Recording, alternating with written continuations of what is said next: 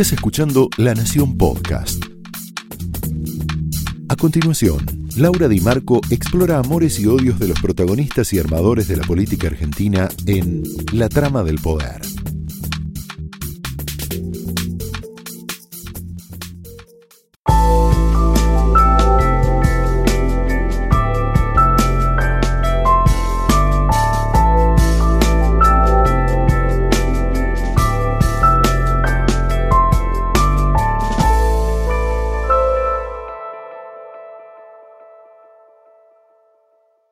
Hola, muy buenas noches, bienvenidos a la trama de hoy, que tiene tres temas que te los vamos a interconectar para entender mejor qué pasó esta semana. El fantasma de diciembre, el fantasma político de diciembre, que siempre en la Argentina es un mes caliente, complicado, que, que nos genera temor.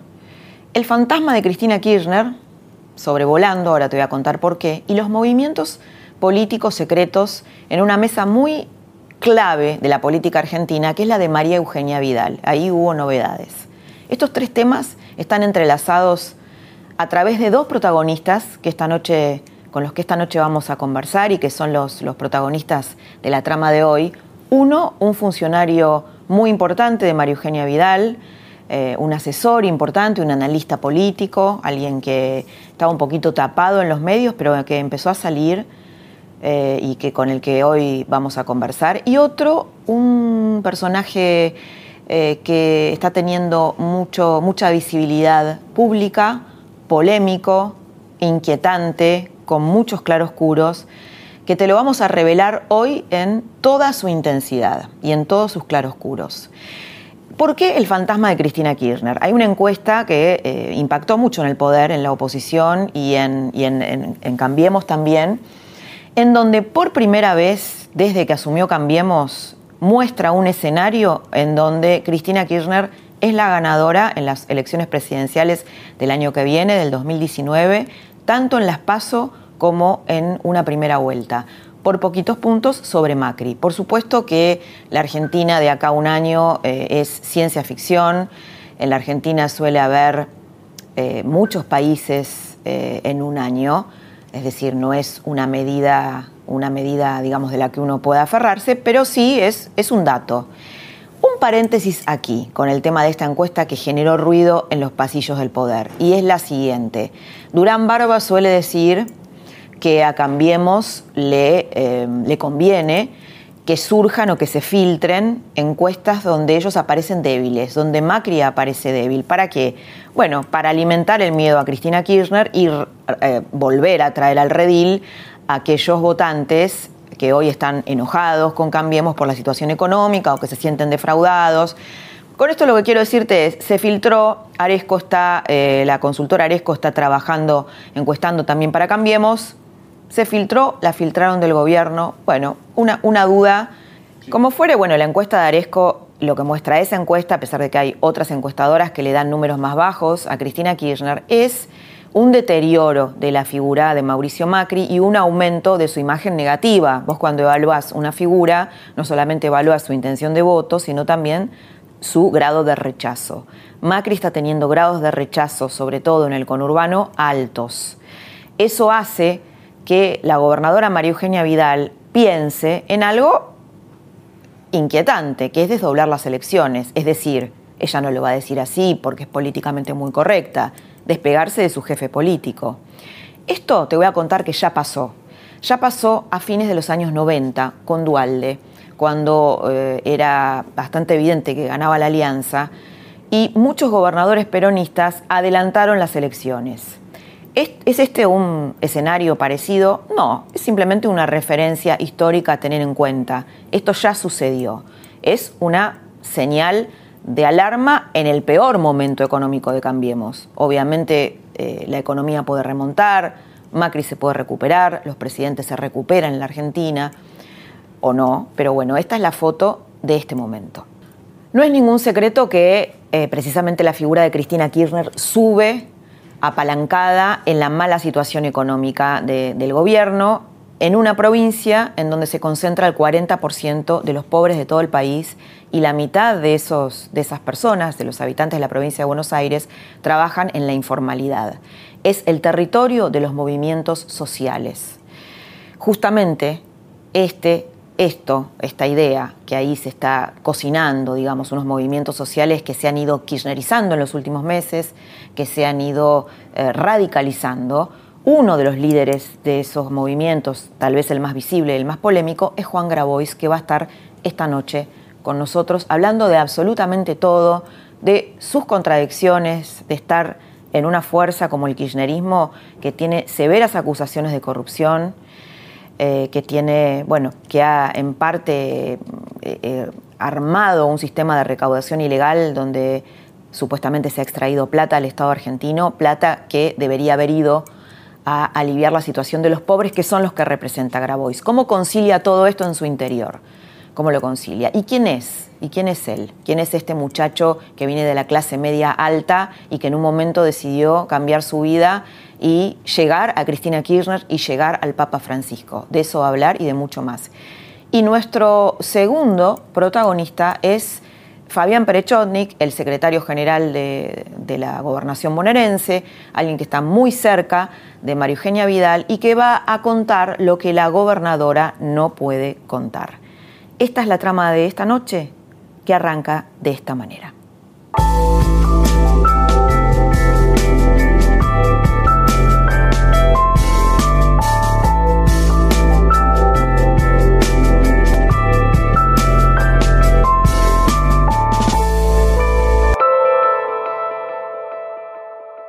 Juan, bienvenido a la trama. Muchas gracias, Laura. En principio, una de las cosas que, me intrigan de vos es saber o que nos cuentes cómo un, muchacho de, clase media acomodada, por lo menos esto es lo que sabemos de tu biografía, se, se pone a, representar trabajadores informales, se, eh, bueno, empieza con, con esta tarea de liderar organizaciones sociales. ¿Por qué? ¿Qué te llevó a eso? En mi caso fue muy natural la cosa porque justo abajo donde yo vivía había un grupo de, cartoneros, bueno, en el 2002. En 2001 ya había algunos, pero en el 2002 ya eran dos familias grandes de cartoneros que revolvían la basura que nosotros tirábamos, digamos, ¿no? Y había un montón de pibes y pibas de mi edad. Entonces, eh, el contacto con esa realidad, contacto directo, empezar a hablar con, esos pibes, con esas señoras, con esas mamás, enterarme de cosas que, para mí eran inverosímiles, como que la policía les sacaba lo poquito que juntaban para permitirles usar las chatas que estaban todas viejas, la presencia de un montón de niños menores ahí, las mamás con los chicos a cuestas, que no los dejaban entrar a, a, las porterías o a los bares para ir al baño si querían ir al baño todo eso, el contraste y el contacto con esa realidad, bueno, ahí me empecé a meter y después ya es una marea que te, va chupando para adentro. Yo muy feliz de eso, ¿no? Y ahí ya me quedé. Bueno, hoy te vemos cerca de, Cristina Kirchner, muchos se asombran por eso, sobre todo por el hecho de que sabemos que hay un, bueno, se está investigando y revelando muchas pruebas sobre los hechos de corrupción relacionados al kirchnerismo y es obviamente ese dinero que revelaron los cuadernos K que se investigaron acá en este archivo de la Nación, no fueron para los pobres, no es plata que se le sacó a los pobres. ¿Cómo es que Juan Grabois entonces está cerca de ese espacio? Es una pregunta que tiene muchas respuestas, digamos, ¿no?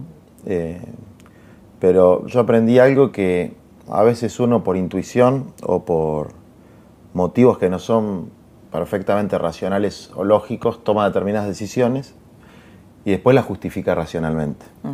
Y por lo menos mi acercamiento en un primer momento fue por una cuestión de, sentir y de pensar que se estaba reproduciendo en la Argentina la situación del Brasil, que a partir de una base real, ¿no? como un caso de corrupción real como fue el del Lavallato, se monta una persecución política, digamos, ¿no? Se monta una persecución política con el objetivo de diseñar un escenario electoral que permita que mantenga el poder alguien que va a gobernar fundamentalmente para los sectores privilegiados. En el caso de Brasil, después cerrando el ciclo, el mismo juez que parecía impoluto aceptando como una coima posdatada, que es el Ministerio de Justicia. Y yo veía que eso se estaba reproduciendo con, con Bonadío, el juez de la servilleta de Corach, acá. Y mi primer intención fue simple y sencillamente plantear que había una instrumentalización política de la causa de los cuadernos sin negar la veracidad de los, de, los hechos. es decir, ¿vos, ¿vos crees que lo que revelan los cuadernos es real? Por lo menos una parte importante sí. Desde luego, no conozco los detalles, confío, y lo digo con, absoluta sinceridad, ¿eh? yo tengo confianza en la honestidad de Cristina. Yo creo en la honestidad de Cristina. Es decir, vos decís que ella no sabía, eh, no sabía que existía este nivel de corrupción en su gobierno. Yo no sé si sabía mucho, poquito, nada. Lo que sé es que ella no lo dirigía y no lo controlaba. Y que, eh, digamos, la, la realidad de la vida de cualquier persona al frente de una gran organización es compleja. ¿No? Pero eh, Juan, a ver, si ella no, ella era la presidenta, si ella no dirigía semejante asociación, eh, no puede liderar ni un consorcio, porque ¿cómo va a estar ajena de lo que estaba pasando? No, no, por eso yo insisto. Yo creo que... Digo, por ejemplo, Paolo Roca fue procesado esta semana. ¿Por qué? Porque él no podía desconocer que eh, su segundo eh, pagaba coimas. No, podía desconocer. No sé si no podía desconocerlo. Eso tiene que ver, mira, en derecho penal eh, es la teoría del dominio, del dominio sobre el hecho, digamos, ¿no? Que se supone que porque vos tenés una jerarquía superior, dominás lo que pasa por debajo. Eso no es cierto, en ninguna organización compleja es así. En mi organización, a ver, yo sé que algún chofer de las cooperativas de los cartoneros roba gasoil. Lo sé teóricamente, no sé quién, cuándo ni dónde. Sé que deben pasar cosas que a mí no me gustan, que yo no estoy de acuerdo y hasta que pueden ser delictivas en el marco de una organización de cientos de miles de personas. Eso no quita que la esencia de la organización sea delictiva. La organización es una excelente organización, una organización que genera trabajo, solidaridad, que eh, pelea por convicciones, donde la gran mayoría de la gente es honesta y tiene principios. Pero a mí no me cabe la menor duda de que hay eh, islas de corrupción, eh, porque las hay en el periodismo, porque las hay en el sindicalismo, porque las hay en el mundo empresario, porque las hay en el gobierno del PRO, en el gobierno de Macri, en el gobierno de Vidal, en el gobierno de Larreta, porque vivimos en una sociedad que es estructuralmente corrupta. Está bien, pero quiero, quiero parar un poquito acá. Lo, lo, que sucede con el kirchnerismo es que esto era más profundo, ¿no? Cuando vos investigás y hablás con los kirchneristas, sobre todo tal vez de una idea más de Néstor Kirchner, pero que Cristina parece haber comprado, que es el hecho de recaudar plata para la política, recaudar plata ilegalmente para la política y para después de la política. Esto es lo que decía Néstor, Néstor Kirchner, ¿no? El convertirse en el poder permanente y que no nos pase como Alfonsín, por ejemplo. Mira, por eso yo, yo a Néstor no lo conocí. No lo conocí. Valoro de su gobierno medidas, pero no, no lo conocí, entonces no puedo hacer una aseveración como la que hago de Cristina. Yo a Cristina sí la conozco, yo tengo mi percepción de la realidad y tengo mi análisis de la realidad y mi evaluación de la realidad. Y esa evaluación a mí me lleva a la conclusión de que ella es una mujer de buena leche, es una mujer honesta y que es una mujer que quiere el bien para su país. Eso es lo que yo pienso de Cristina. Después, también pienso, como evaluación política, que existió corrupción, que existió a un nivel que me avergüenza como argentino y que eso que sucedió no tiene que volver a suceder nunca más. Y que muchas cosas que deberían haber sucedido y no sucedieron, en algunos casos relacionadas a la corrupción y en otros no. Por ejemplo, garantizar que los 5 millones de habitantes de los barrios populares tengan agua, luz y cloacas, garantizar que la familia de clase media baja que no tienen acceso a una vivienda puedan realmente comprar una vivienda o por lo menos no tengan que soportar alquileres leoninos y un montón de otras cosas que podrían haber sucedido y no sucedieron, tienen que suceder. Es decir, hay cosas que no tienen que volver a pasar y cosas que sí tienen que pasar en un nuevo periodo. Y yo creo que ella es una dirigente que está en condiciones de liderar ese proceso, no de hacerlo ella, sino de liderar ese proceso en el marco de realidad que nos da la Argentina después de tres años de patético gobierno de Mauricio Macri. ¿Cómo vas a hacer, Juan? Vos estás muy cerca del Papa Francisco, hay una condena del catolicismo siempre a la cultura del dinero. Y eh, si te vas a sumar al kirchnerismo, está lleno de millonarios, de intendentes que viven en countries, de, peronistas que han sido realmente el poder permanente en la Argentina, que se han enriquecido. ¿Cómo vas a lidiar con eso? No, para mí, lidiar con las contradicciones es parte de la cotidianidad de la vida de cualquier persona que quiere transformar la realidad. Eh, y no tiene que ver con la cercanía al Papa Francisco, porque yo no he visto, la primera vez que fui eh, al Vaticano, en el estacionamiento vi unos autos que no había visto nunca en mi vida. Digamos, ¿no? Entonces, eh, la verdad es que, de nuevo, a mí no me gusta la doble vara. Después, la segunda y la tercera vez que, fui, ya por la impronta de Francisco, ya se cuidaban un poquito más con los autos que llevaban al estacionamiento. ¿Los autos de quiénes eran? De la De los obispos, qué sé yo, de la curia romana, eh, que viven como príncipe del Renacimiento. Ahora, yo no tengo ninguna ligazón orgánica con el, ni con el Papa, ni con la Iglesia, ni... Tengo una relación de admiración con el Papa. es, una inspiración para mí, no una conducción. Eh, ahora, sí, yo sostengo, y es mi, forma de entender la política, la política, el movimiento social, el movimiento sindical, que los dirigentes tenemos que tener un, nivel de simplicidad en la vida eh, para mostrar la vocación de servicio para ser y para parecer. Y también entiendo que hay mucha gente que está fuera de ese estándar, o porque no creen en eso, o porque son corruptos, mm. o porque lo que sea. Bueno, estoy pensando, por ejemplo, Vudú vivía en Puerto Madero, fue muy allegado a Cristina. Mm. Lázaro Báez, vos ves la historia de Lázaro Báez, que era un amigo de Néstor y Cristina mm. Kirchner, era eh, bancario y de repente es un mega millonario. Digo, ¿cómo, cómo, ¿cómo Cristina no va a preguntar o no va a darse cuenta de que eso pasó por un hecho de corrupción en su, en su gobierno. Mira, De eh, alguien tan allegado. Es como si vos tenés un dirigente y de repente es un mega millonario. Vos decís, pero para acá, ¿qué pasó? Son dos, son dos preguntas distintas. Primero, yo no me incorporo al kirchnerismo, no soy kirchnerista. Yo tengo mi propia identidad, mi propio perfil y pertenezco a una generación que no fue parte del gobierno durante 12 años. No, claro. Ustedes hacían escraches a Cristóbal López, por ejemplo. Exactamente. Desde luego hay un montón de estos personajes que vos mencionás que a mí no me gustan, la verdad es que no es lindo hablar de gente que está presa y que no se puede defender. Entonces trato de evitar mencionar gente con nombre y apellido, sobre todo los que están presos. Pero, pero están presos por graves sospechas de corrupción, sí, de están presos, sacado plata al Estado. Están presos por graves sospechas de corrupción y, insisto, son gente que a mí no me gusta.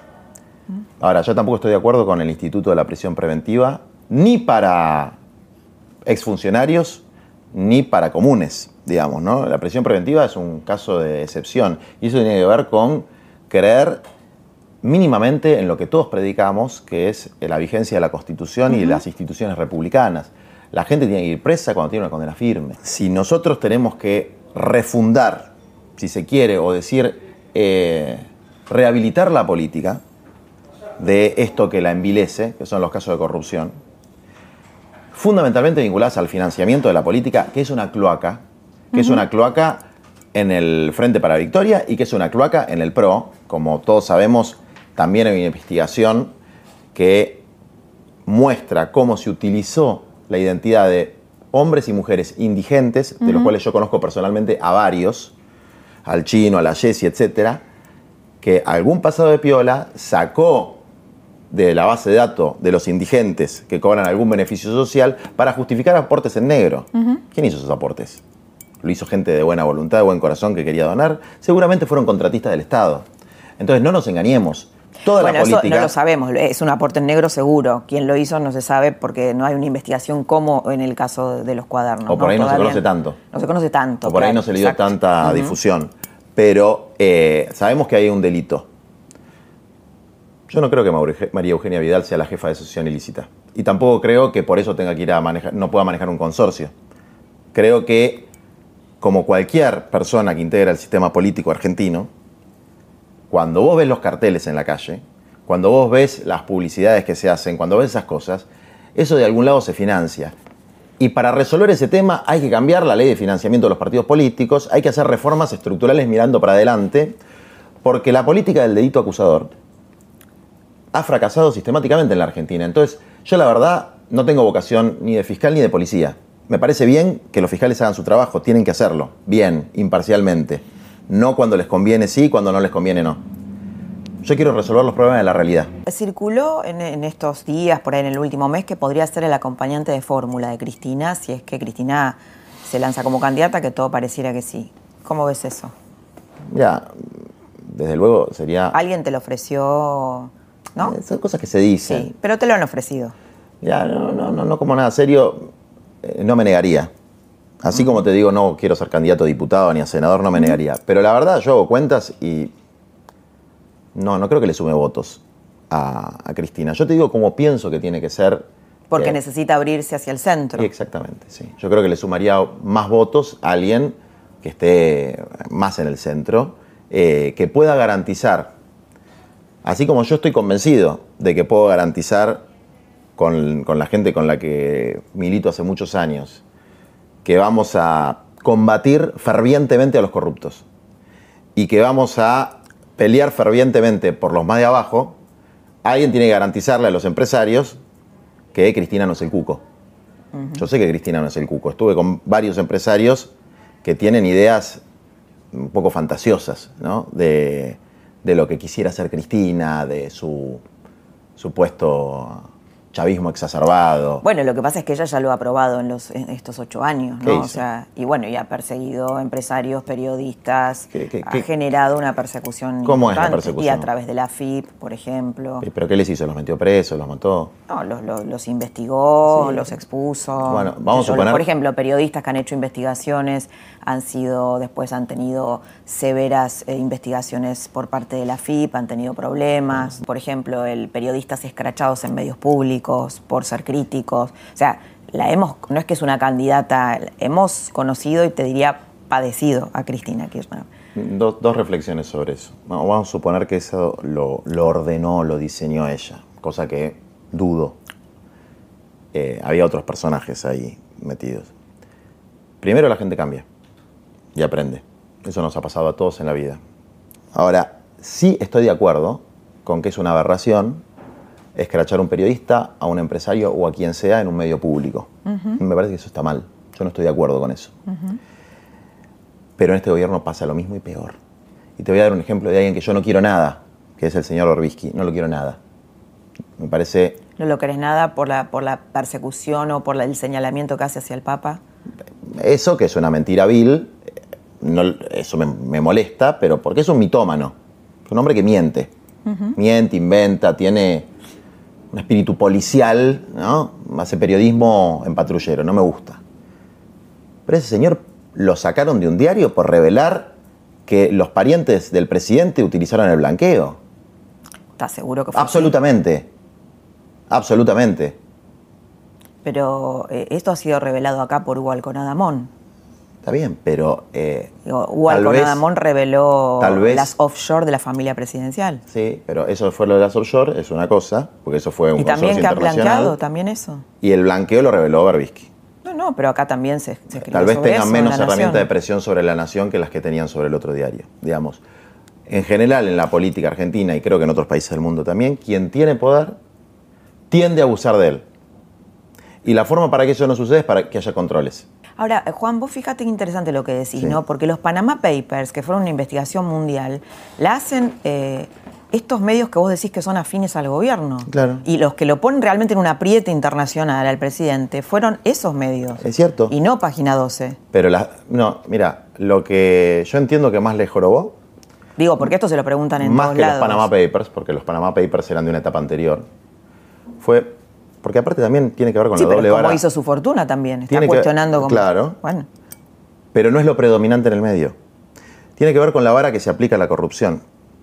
Yo no quiero hablar de lo que hizo antes, te digo lo que hizo después. Sacó un decreto que habilita a sus parientes a blanquear. Y sus parientes blanquearon. Eso es una barbaridad. Ahora, yo no quiero que estemos todo el 2020 discutiendo si eso fue un delito o no. La verdad que no creo que eso le resuelva ningún problema a ningún argentino. Entonces, los cruzados contra la corrupción, que no resuelven el problema de la corrupción, porque el problema de corrupción no se resuelve con cruzados ni con casa de bruja, no van a resolver los problemas económicos, no van a resolver los problemas sociales y tampoco en general yo tiendo a desconfiar de los que andan todo el tiempo con el dedo acusador. Tiendo a desconfiar. me, me- me suena que me están vendiendo humo. Entonces, a mí me interesa discutir, por ejemplo, vos sabés que en Moreno siguen 200.000 pibes sin ir a la escuela porque no se resolvió el famoso problema de, eh, ¿cómo se llama?, el consejo escolar después de, de la tragedia que se llevó la vida de, dos, de un docente y un Sí, auxiliar. ahí también hubo robos, ¿no? Hubo corrupción. se- espantoso. Corrupción de todo el sistema de consejos escolares es, es como que al que no le da para aconsejar lo meten en el consejo escolar, es, es- es joda, no funciona nada. Corrupción, Pero digo, está María Eugenia Vidal ayudando ahí, ¿no? El gobierno, el gobierno bonaerense. no, bueno, no han resuelto nada. No han resuelto Las escuelas se caen a pedazos, no andan. Y no digo que es todo responsabilidad de María Eugenia Vidal, Bueno, claro, pero en parte pero sí. Vos hay gente que rescatás, ¿no? De, de Cambiemos. Por ejemplo, Carolina Stanley. El Sí. otro día dijiste, no sé si fue un chiste o no, que Larreta podría ser un buen jefe de gabinete de Cristina. ¿Eso es cierto? Yo lo que te, te lo explico. ¿Esto, lo de Larreta es Te- verdad? Te, explico cómo lo, cómo lo pienso yo, digamos, ¿no? La reta es un tipo que tiene mucha capacidad de trabajo. ¿no? Es un workaholic. Sí, sí, sí. Y eh, a mí no me gusta la orientación política de su gobierno, no coincido ideológicamente con él, eh, pienso que está equivocado en el modelo económico que él plantea para el país. Ahora, si vos cambiás esas cosas, decís, bueno, con una orientación política, geopolítica, internacional, macroeconómica correcta, que un señor con esa capacidad se ocupe de determinadas cosas, bueno, es lo más natural en una democracia. Como un buen gestor, decís vos. Como un buen gestor. Es decir, fue cierto lo que dijiste. Claro, cuanto- es un buen gestor con mala política. Carolina es una buena persona que reparte limosna. Ella hoy reparte limosna, se dedica a repartir limosna, digamos, ¿no? No hace desarrollo social, no hace desarrollo humano integral, no permite que la gente salga de la situación de miseria y de pobreza estructural en la que está. Reparte limosna, ¿Y el kirchnerismo qué hacía? algo parecido. Pero hoy tenemos menos empleo industrial, objetivamente, menos empleo general y el mayor nivel de pobreza. El mayor nivel de pobreza, creo que desde el 2004, no, no- tengo exactamente, según la estadística del Observatorio de la UCA, que ahora parece que los macristas cuestionan, digamos, ¿no? Que el gobierno de Macri cuestiona. Vos antes decías, eh, decías, bueno, que eras escrachado en las redes o que sentías que te hacían, eh, que Mm. te criticaban, que te estigmatizaban. ¿Por qué crees que levantás tanta polémica y por qué pensás que algunos creen que sos un empresario de la pobreza? ¿Qué sentís cuando, cuando te dicen eso y por qué crees que te lo dicen? Puede haber distintas, en algunos casos puede ser prejuicio, en otros casos puede ser esa, una especie de enfermedad crónica de la Argentina que es el gorilismo, que no es antiperonismo, es como todo el que anda cerca de algo, organización social, popular, qué sé yo, es, es malo, por definición. Te entiendo lo que decís, eh, entiendo, pero digo, gorilismo no es una palabra fea para descalificar a alguien que no piensa, digo, pues como adjudicarle eh, la calificación de un animal a alguien que no piensa como vos. Bueno, ¿no? es, una, es una calificación de la cultura política argentina, es como decir kirchnerista, que es... Sí, en- pero no es lo mismo que decirle animal a alguien, ¿no? Eh, insisto, es una calificación de la cultura política argentina. Entiendo, entiendo lo que decís, Eh, sí, sí. y, y no lo digo, y no lo digo ofensivamente, digamos, no quiero ofender a nadie. Sí sé que hay gente que reactivamente, frente a un discurso parecido al mío o una, una acción parecida al mío, ya inmediatamente lo identifica con algo malo, antidemocrático, sucio, etc. Y después, yo también creo que hay algo que tiene que ver con esta idea de la meritocracia, que se ha ido metiendo mucho, eh, que creo que ha, ha ido envenenando a la sociedad, que es que cada uno es artífice de su propio destino. Entonces, que cualquiera que plantea que los problemas de pobreza son consecuencia de la injusticia social y no responsabilidad del pobre en sí mismo, y de alguna manera te está diciendo a vos, clase media, a vos, clase media alta, tu riqueza tampoco es que te la ganaste vos porque sos un genio, sino porque tuviste otras posibilidades en la vida, digamos, ¿no? Y ese, ese mensaje molesta. Hay otro mensaje que molesta, que es, si yo tomé como opción de vida eh, la solidaridad y lo hago honestamente, lo hago- Además, realmente lo tuyo, digamos, porque podrías haber seguido con la vida de Sí. muchacho de clase media alta, ¿no? Sí, yo lo hago honestamente. Tenés ahí frente, a eso, quiero ser absolutamente realista con esto, ¿no? Frente a eso, hay, hay, hay dos opciones, o decir, bueno, tan malo no es. O negarlo, negar a esa persona, negar que existe eso, porque eso te interpela a vos. Porque de alguna manera yo te estoy preguntando, ¿y vos qué haces? ¿Vos qué haces por ese hermano, por esa hermana, por ese compatriota que está revolviendo la basura?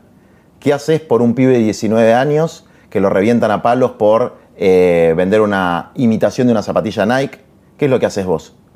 Entonces, frente a esa interpelación, hay gente que se siente agredida. Y yo creo que hay que interpelar a la sociedad, hay que interpelar a la clase media, hay que interpelar a la clase alta, a decirle qué nivel de desigualdad, de injusticia y de violencia estás dispuesto a tolerar. Porque la injusticia social, nos guste o no nos gusta, engendra violencia. Esto está estudiado científicamente, que cuando hay una distorsión muy grande entre los objetivos que te pone la sociedad, que es ser un campeón, un exitoso, tener autos, etcétera, etcétera, y los medios legales para alcanzarlo, cuando no puedes tener ni tierra, ni techo, ni trabajo, eso genera frustración y en, y en un porcentaje esa frustración es captada por los narcotraficantes, por los empresarios de la delincuencia, que son los que generan la violencia en la sociedad. Juan, ¿cuánto de esto que vos pensás lo piensa el Papa Francisco? No, no sé. O sea, mucho de lo que yo pienso son malas, malas interpretaciones mías de lo que dice el Papa Francisco. Lo que piensa el Papa Francisco, mm. al que le interesa, tiene que hacer un esfuerzo intelectual y bajarse a internet, Laudato Si, Evangelii Gaudium, Amoris Laetitia, y leerlas. Ahí está condensado el pensamiento del Papa Francisco de manera absolutamente clara. Vos sabés que hay una parte de votantes de Cambiemos que está enojada con el, enojada con el Papa Francisco porque cree que eh, cuestiona Cambiemos, que, el Papa es peronista, que la está avalando a Cristina Kirchner, que te cuestionó a vos cuando la defendiste a Milagrosala. Eh, ¿Qué pensás de eso? Lo lamento por ellos. Lamento que ahí hay también, ¿no? Un poco de prejuicio, un poco de desinformación intencional, ¿no? O sea, gente que dice que yo soy el vocero del Papa, ¿de dónde lo sacaron? O sea, ¿Y cómo te definís vos con respecto al Papa? ¿Sos una, especie de hijo del corazón del Papa? No, pero un periodista acá de la Nación dijo que yo era César Borgia. César Borgia, bueno, ahí vi que había un libro de Maquiavelo. Eh, es fuerte decir eso, ¿no? Era el hijo del Papa, el hijo biológico del Papa. Yo soy un admirador. No, no, yo dije el hijo del corazón. No, no, yo sé, no te, no te, lo digo. Sí, sí. Yo soy un admirador del Papa, no soy un hijo del corazón, no soy amigo del Papa. Pero hablan a solas en el Vaticano. Muy pocas veces. El Papa ha puesto a obispos que le responden o que piensan como él en lugares muy importantes. déjame, por favor, eh, eh, redondear esto. El día que un juez está pidiendo la detención de Pablo Moyano, hacer una misa con los Moyanos que están fuertemente cuestionados, ¿coincidís? Supongo que los Moyanos ya no son sindicalistas, son millonarios, por lo menos Hugo. Mira, los Moyanos, insisto. Hugo, Hugo. A Hugo no lo conozco. Mm. Conozco a Pablo más o menos y a Facundo. Pablo y Facundo me parece que son buena gente. Buena gente en el sentido, no los veo ladrones, no los veo que sean gente que tenga mala intención.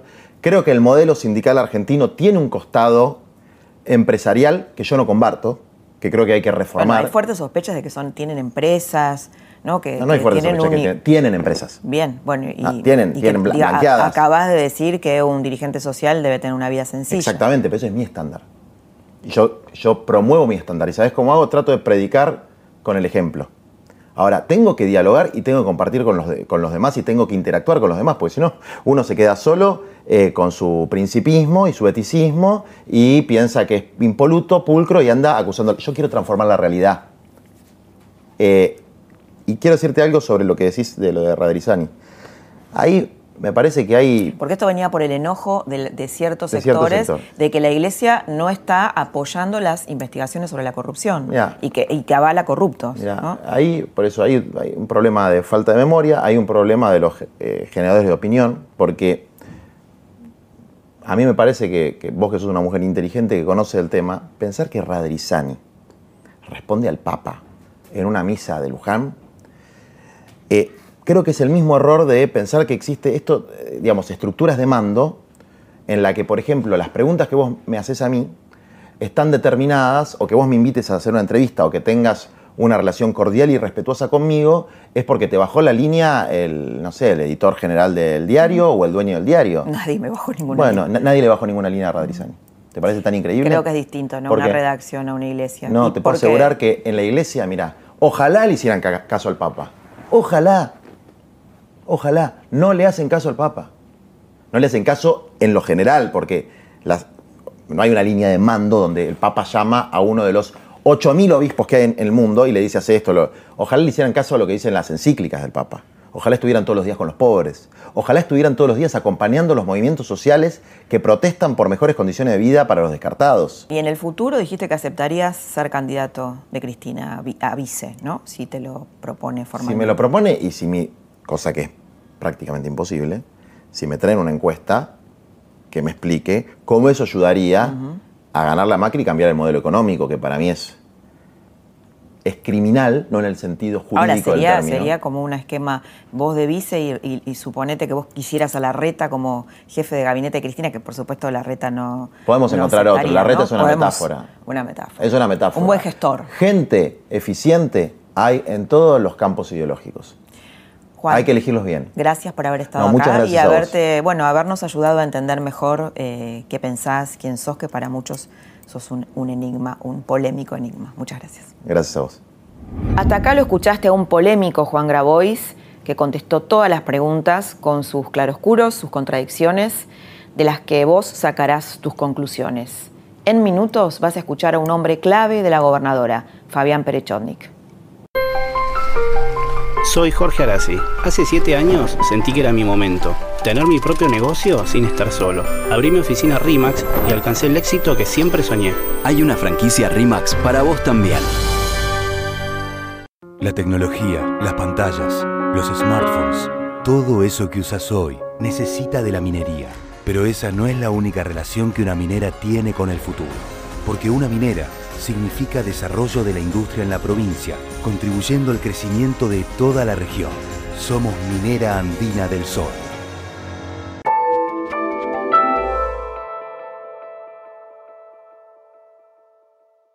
Fabián Perechotnik eh, era socio de una consultora muy importante que es Poliarquía. En un momento decidió pasar a la política, fue un hombre clave de Scioli y hoy ocupa un lugar muy importante en la mesa política de la gobernadora Vidal, donde están pasando cosas muy importantes que te las va a contar ahora.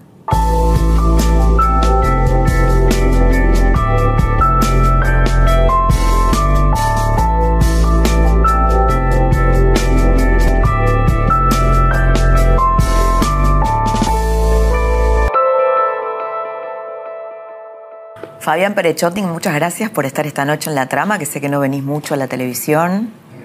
Eh, gracias por estar acá. Gracias por la invitación. Y la pregunta es la que te hacía hace un ratito. ¿Sos uno de los boys de María Eugenia Vidal, de la gobernadora? ¿Uno de los muchachos políticos? Soy uno del equipo. María Eugenia trabaja mucho en equipo y somos varios los que formamos parte del equipo de la gobernadora. Entonces, desde, desde un lugar soy una de las personas que acompaña a María Eugenia. No soy el único, por supuesto. No, no, claro, claro. No tiene mujeres la gobernadora, ¿por qué? Tiene, Ha tenido siempre- mujeres siempre le- en, como en que- determinados momentos. Eh, hay muchas mujeres en el equipo. A ver, el equipo de gobierno de la provincia de Buenos Aires es un equipo que si bien ha tenido dos reducciones importantes de lo que es el, el tema de gasto político y estructura de funcionarios, hay muchas mujeres en funciones de mucha responsabilidad en la provincia, a niveles de subsecretarías, a niveles de organismos. Eh, es un equipo este, bien integrado y bien amplio. En este momento en el, en el gabinete no, no hay mujeres, pero ha habido en otros momentos. Bueno, eras un analista, sos un analista político importante, estabas en una consultora, poliarquía, y de repente pasaste a la política, eh, a meterte en el barro, digamos, los pies en el barro. ¿Cómo fue ese pasaje y cómo te sentís con eso? ¿Ilusión, desilusión? A ver, me siento bien, me siento permanentemente desafiado, lo pienso todo el tiempo, ¿no? Siempre pienso. El primer, la primera etapa era como con una dinámica mucho más, digamos, como, como todo cambio, hasta que uno, uno, y sobre todo un cambio de, de este tipo. He estado en la política siempre, en distintos lugares, los últimos 15, 20 años más vinculado a la cuestión del análisis, y es distinto. Digamos, yo, un consultor, un analista, toca los temas en un momento, entra y sale, conversa con un cliente, con muchos clientes, clientes muy diversos, muy distintos, a ser parte de, un equipo de gobierno, de un equipo como el de la provincia de Buenos Aires. Mm. Pero la verdad que al principio, como, como todo cambio, te decía, este, adaptarse lleva cierto tiempo, pero, pero sigo muy contento, creo que estoy conforme con la decisión que tomé. Quería tomar una decisión de, de pasar a, a tener que ver más con el hacer. ¿no? Digo, esto tiene más que ver con el hacer. Ver resultados más concretos. Cuando sos analista, los números son cuadros, son gráficos, son curvas que suben y bajan. Cuando estás en la actividad política, son problemas, son personas, son soluciones o cuestiones que uno tiene que abordar desde otro lugar. La verdad que me siento bien acompañando a María Eugenia y al presidente en esa tarea. María Eugenia tuvo una, eh, se recuperó un poco más rápido de la caída de imagen del conjunto de figuras del gobierno nacional, ¿no? Recuperó unos puntos más después de la corrida cambiaria y, la parte más grosa de la, de la recesión y tiene históricamente mejor imagen que, Macri. ¿Cómo, ¿Cómo explicas eso? me vas a llevar al rol de analista, ¿no? Yo digo, hoy, hoy, hoy, tengo un, sombrero que es el sombrero de miembro del equipo de gobierno. Entonces es mm. difícil hablar si no es desde ese lugar.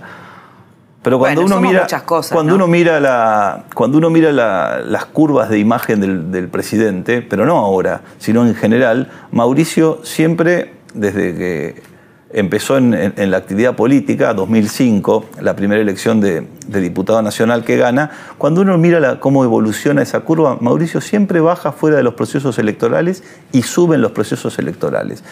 Y la pregunta era si va a suceder nuevamente ahora en la presidencia, porque obviamente es un rol muy distinto. Y uno puede decir que sí, el presidente tiene leves tendencias a la baja, pero recupera fuertemente cuando vienen los procesos electorales.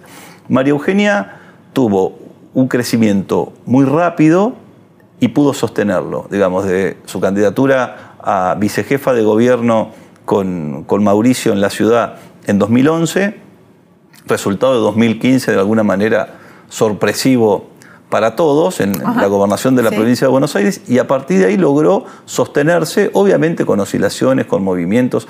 Este año ha sido un año difícil.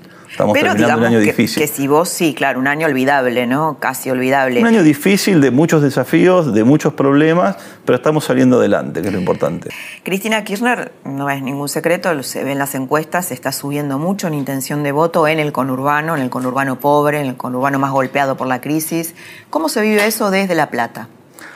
¿Con miedo, con preocupación? No, a mí me parece, de ninguna manera con miedo, a mí me parece que hay momentos. Lo hemos hablado en, otras ocasiones. El momento de para el momento de la elección falta. Y la gente responde cuando uno mira las encuestas. Las encuestas hay que tomarlas como una fotografía de un momento mm. y hacer alguna proyección, pero que nunca es lineal.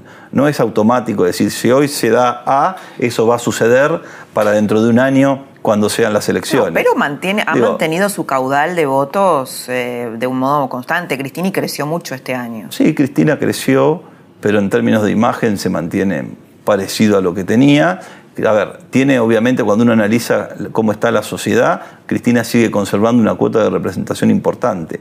Pero de ahí a poder decir que esto es algo que nos genere miedo o nos preocupe, me parece que no es un dato. Para las elecciones faltan. Y hasta que no lleguemos a estar cerca, la gente no responde sobre cuál va a ser su comportamiento real hasta que no llega el proceso electoral. Eso, eso lo hemos visto siempre. Las encuestas van modificándose, van oscilando y son datos que hay que tomar en cuenta, pero que de ninguna manera condicionan o determinan. Hay, bueno, eh, diversas especulaciones en, los laboratorios de Cambiemos con respecto a las elecciones del año que viene. Y hay un proyecto de desdoblar esas elecciones justamente para quitarle fuerza a Cristina, para evitar que, los intendentes se cuelguen de Cristina y, eh, bueno, y, generar un desdoblamiento en donde estén las elecciones bonaerenses por un lado y las nacionales por el otro, eh, para mermar las chances de Cristina Kirchner. ¿Se va a hacer ese desdoblamiento? ¿O qué chances hay de que, de que se haga? Históricamente las elecciones, históricamente por lo menos desde que volvió la democracia en 1983, las elecciones en la provincia de Buenos Aires siempre han ido, las elecciones ejecutivas, este, junto con las nacionales. Eso termina siendo una potestad que tiene el gobernador de convocar por decreto, eso está. Con lo cual, hoy no hay un cambio ni hay, ni hay una decisión tomada en ese sentido. Vuelvo a decir, María, Eugenia. María Eugenia ha dicho que el 2018 es un año para la gestión, para ocuparnos de los problemas que hemos tenido y para gobernar. No podemos estar permanentemente adelantando los procesos electorales porque la energía es una sola y hay que ponerla en lo importante. Después, por supuesto, Laura, siempre hay análisis, hay discusiones, hay hipótesis. Es válido, entendemos que así sea, pero en el gobierno hoy no hay ninguna decisión tomada que cambie el escenario. Le han dado le han habilitado a la gobernadora hacer un aumento del 15% solamente para los docentes sin cláusula gatillo. Y vos ves en la ciudad de Buenos Aires, ha ido acompañando, las paritarias han ido acompañando la inflación.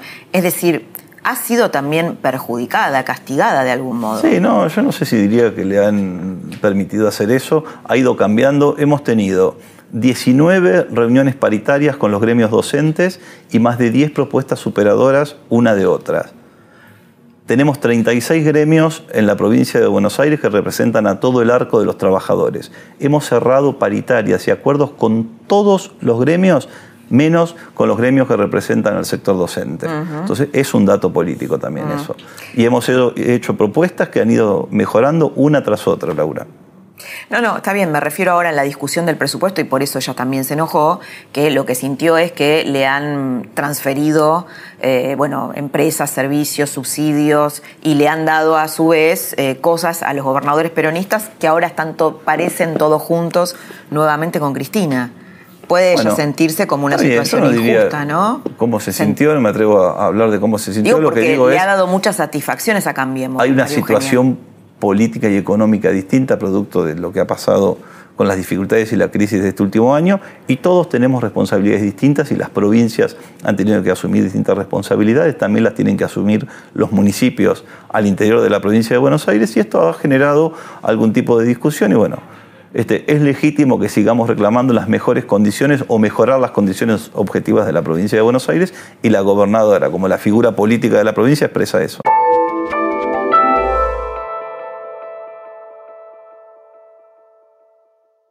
¿Quién es Massa?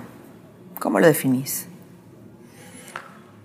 Massa es una figura que, a pesar de haber obtenido un tercer lugar, ha logrado tener una presencia política y un protagonismo que no se ha visto muchas veces en la política argentina desde un lugar este, no de éxito en, en los procesos electorales. Desde derrotas más bien, ¿no?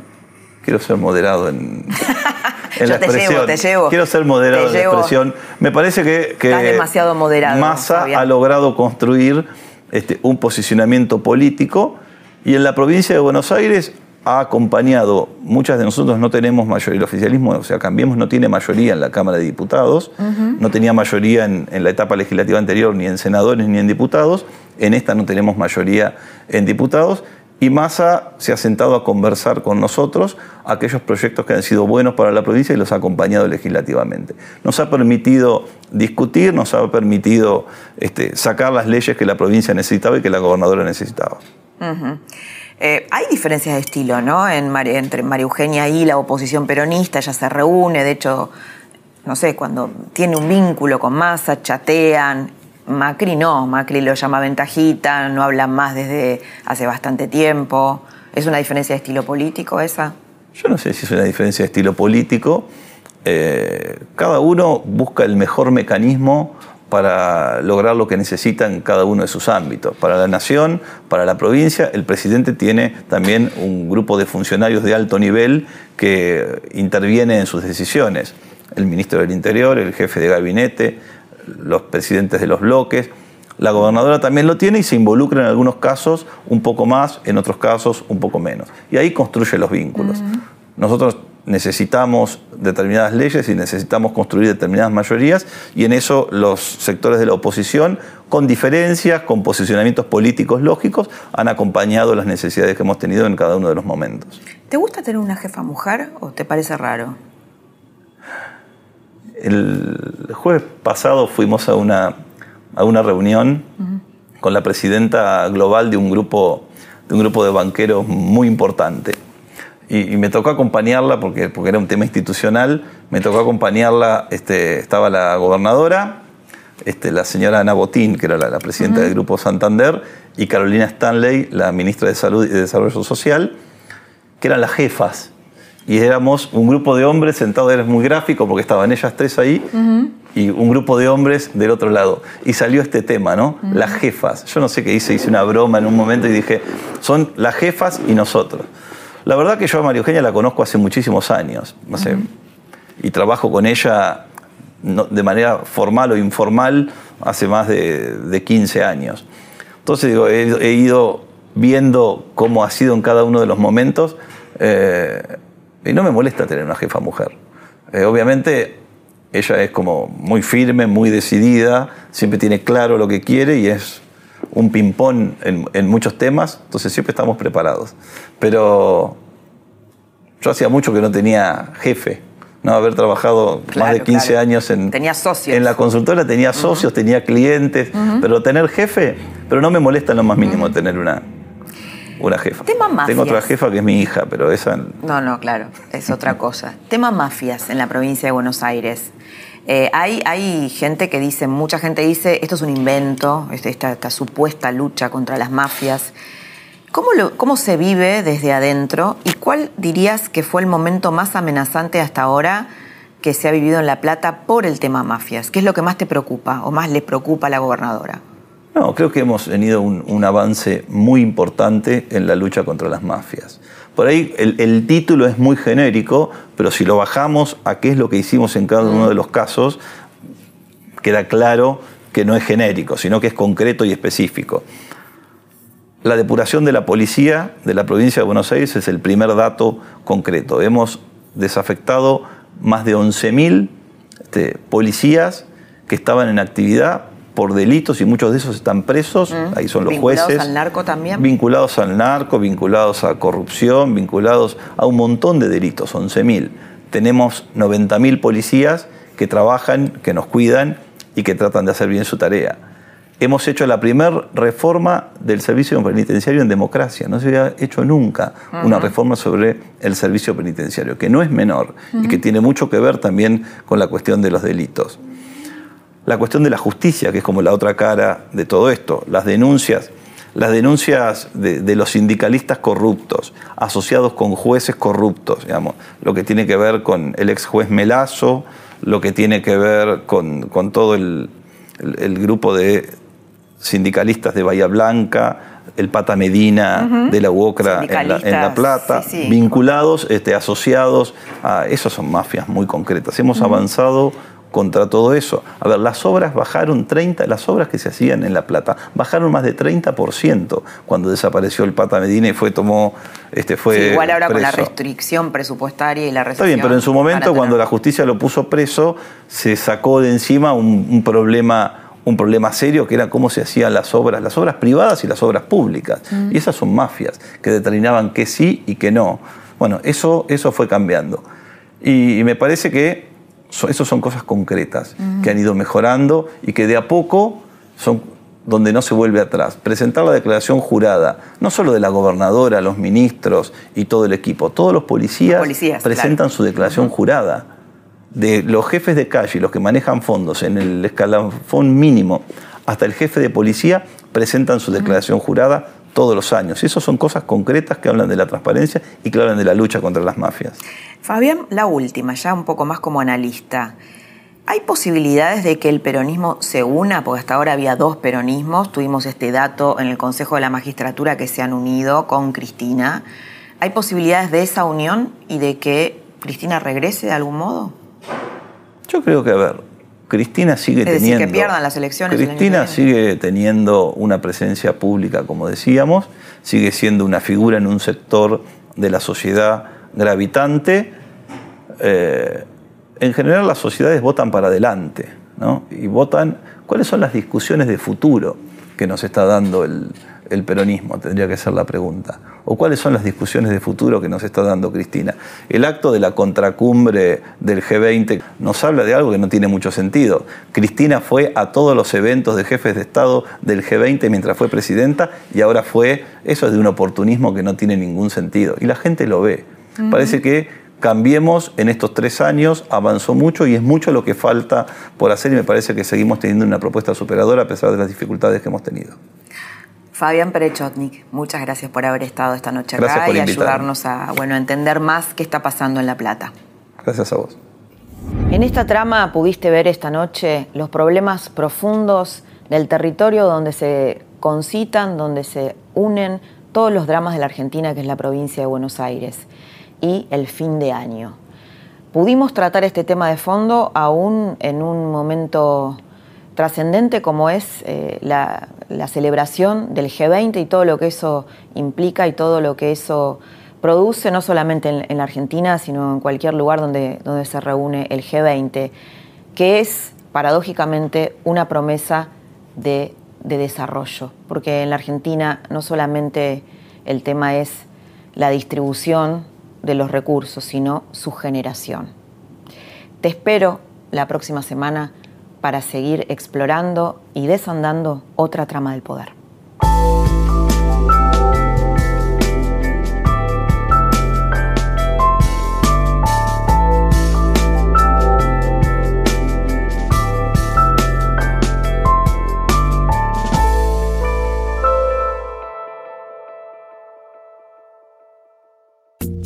Esto fue La Trama del Poder con Laura Di Marco, un podcast exclusivo de La Nación. Escucha todos los programas de La Nación Podcast en www.lanacion.com.ar. Suscríbete para no perderte ningún episodio. Estamos en Spotify, Apple Podcast, Google Podcast y en tu reproductor de podcast favorito. Seguí escuchando La Nación Podcast.